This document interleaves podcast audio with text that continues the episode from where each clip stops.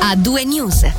La Imerys Graphite and Carbon taglia altri sei posti di lavoro a Bodio. Senza spiegare il motivo di questa decisione, l'azienda leader mondiale nei prodotti con la grafite e carboni speciali, contattata da tio punto c h, ha precisato che i licenziamenti non sono da ricondurre a problemi di natura finanziaria o a particolari cambiamenti nell'organizzazione interna. La sede di Bodio era già stata interessata nel duemiladiciotto da diversi licenziamenti. All'epoca erano stati lasciati a casa quattordici impiegati a seguito, citiamo, di una riorganizzazione aziendale volta alla riduzione dei costi. Poi nel duemilaventi Imerys aveva comunicato l'intenzione di investire trentacinque milioni di euro proprio nel suo sito di Bodio al fine di soddisfare una crescente domanda.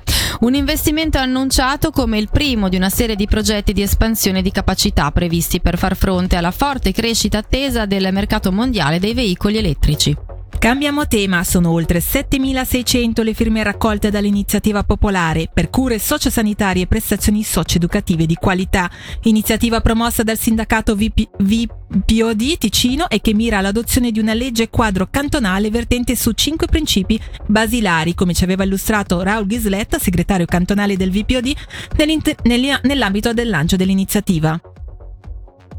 Il primo riguarda le condizioni di lavoro del personale sociosanitario e socioeducativo ed evitare quello che è il fenomeno purtroppo dell'abbandono dopo alcuni anni di lavoro. Come secondo punto chiediamo una codificazione dei diritti dei pazienti e degli utenti. Come terzo punto abbiamo pensato alla definizione di modalità di valutazione della qualità delle cure e delle prestazioni, e poi ci sono alcuni aspetti che riguardano Guardano anche gli organi di mediazione, che sono degli organi che stanno tra pazienti, eh, utenti, personale da un lato e eh, strutture sociosanitarie dall'altro, per trovare delle modalità di discussione in caso di problemi. In più eh, l'iniziativa definisce in modo abbastanza preciso come eh, devono agire i cantoni, il comune e il Parlamento nella gestione, nella sorveglianza eh, di eh, tutto questo settore.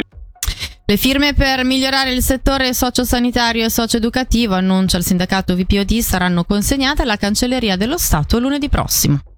La promozione dell'italiano passa anche dalla formazione scolastica, nello specifico da quella liceale. Dopo i cantoni Berna e Vaud, infatti, dall'anno prossimo anche il Canton Friburgo offrirà ai suoi studenti la possibilità di seguire una formazione francese-italiano e tedesco-italiano. Sentiamo Brigitte Uriman, coordinatrice del progetto presso la divisione della scuola. Si tratta della possibilità di frequentare il terzo anno di liceo in un liceo ticinese e poi, rientrando, di ottenere la maturità con la menzione bilingue. E noi questa possibilità la offriamo da sette anni a degli allievi del Canton Vaud, da quattro anni a degli allievi del Canton Berna e adesso, a partire dalla diciamo rentrée duemilaventitré, anche ad allievi del Canton Friburgo. Del tema, che tra l'altro ha delle offerte specifiche anche per gli studenti ticinesi, torneremo a parlare in modo più esteso nella seconda ora di A due News. La Fondazione Pfizer ha premiato, nell'ambito di un concorso a livello svizzero, undici studi nel campo della ricerca biomedica nel nostro paese, coinvolgendo in tutto ventuno scienziati. Tra gli studi vincitori anche alcuni che sono stati condotti da scienziati ticinesi, premiati infatti i ricercatori dell'Istituto di Ricerca in Biomedicina, dell'Istituto per la Ricerca Oncologica, nonché dell'Ente Ospedaliero Cantonale. Passiamo al mondo del cinema, c'è anche un po' di Ticino in Antil Branch Band, film della regista svizzero-canadese Sophie Jarvis, che ha vinto il principale riconoscimento delle cinquantottesime giornate di Soletta. Il film vincitore del Prix de Soleure nella prima edizione, sotto la direzione artistica del ticinese Niccolò Castelli, è infatti prodotto da Michela Pini e Olga La Montanara della casa di produzione cinematografica luganese Cinedocché. Parliamo ora di eventi e lo facciamo con la Pro Grigioni Italiano e la sua nuova operatrice cultura- culturale Elena Bertossa, fresca di nomina. Scenografa teatrale, le cui collaborazioni hanno, l'hanno vista prendere parte alla produzione di spettacoli e musical, e musical in Italia, Germania e Austria, oltre che in Svizzera. Bertossa raccoglie, come sottolinea lei stessa, una bella eredità tra eventi in programma e consolidate collaborazioni che intende arricchire con un obiettivo artistico. Ma andiamo con ordine, con ordine e ci facciamo innanzitutto raccontare da Elena Bertossa quale sarà il suo ruolo come operatrice culturale. Una parte del mio lavoro è organizzare e proporre attività culturali nel Moesano e spesso in collaborazione con altri enti della regione. E un'altra parte invece, insieme ai miei colleghi delle altre sezioni della P G, ci occupiamo di progetti sovraregionali come per esempio le giornate Grigioni italiane. Lei subentra a Silva Brocco che testimone raccoglie. Allora, Silva mi lascia una bella eredità. In questi anni si è occupata molto di consolidare delle collaborazioni e ci sono degli eventi in programma che ormai portiamo avanti da un po' di tempo e mi occuperò anch'io fino a quando sarò in carica di portare avanti questi eventi. Su cos'altro orienterà in particolare la sua attività? Quali saranno le sue priorità?